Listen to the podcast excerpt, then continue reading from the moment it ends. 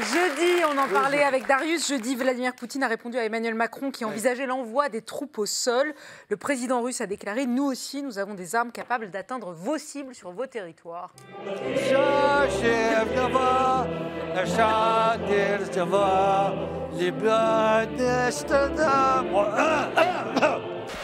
Pardon, j'ai commencé à apprendre l'hymne russe. Ça peut être utile dans les prochaines semaines. Voilà. Alors, euh, la grosse différence entre un, un Poutine et un Macron qui menace, c'est qu'il y en a un des deux qui est sérieux et l'autre, c'est Macron. Voilà.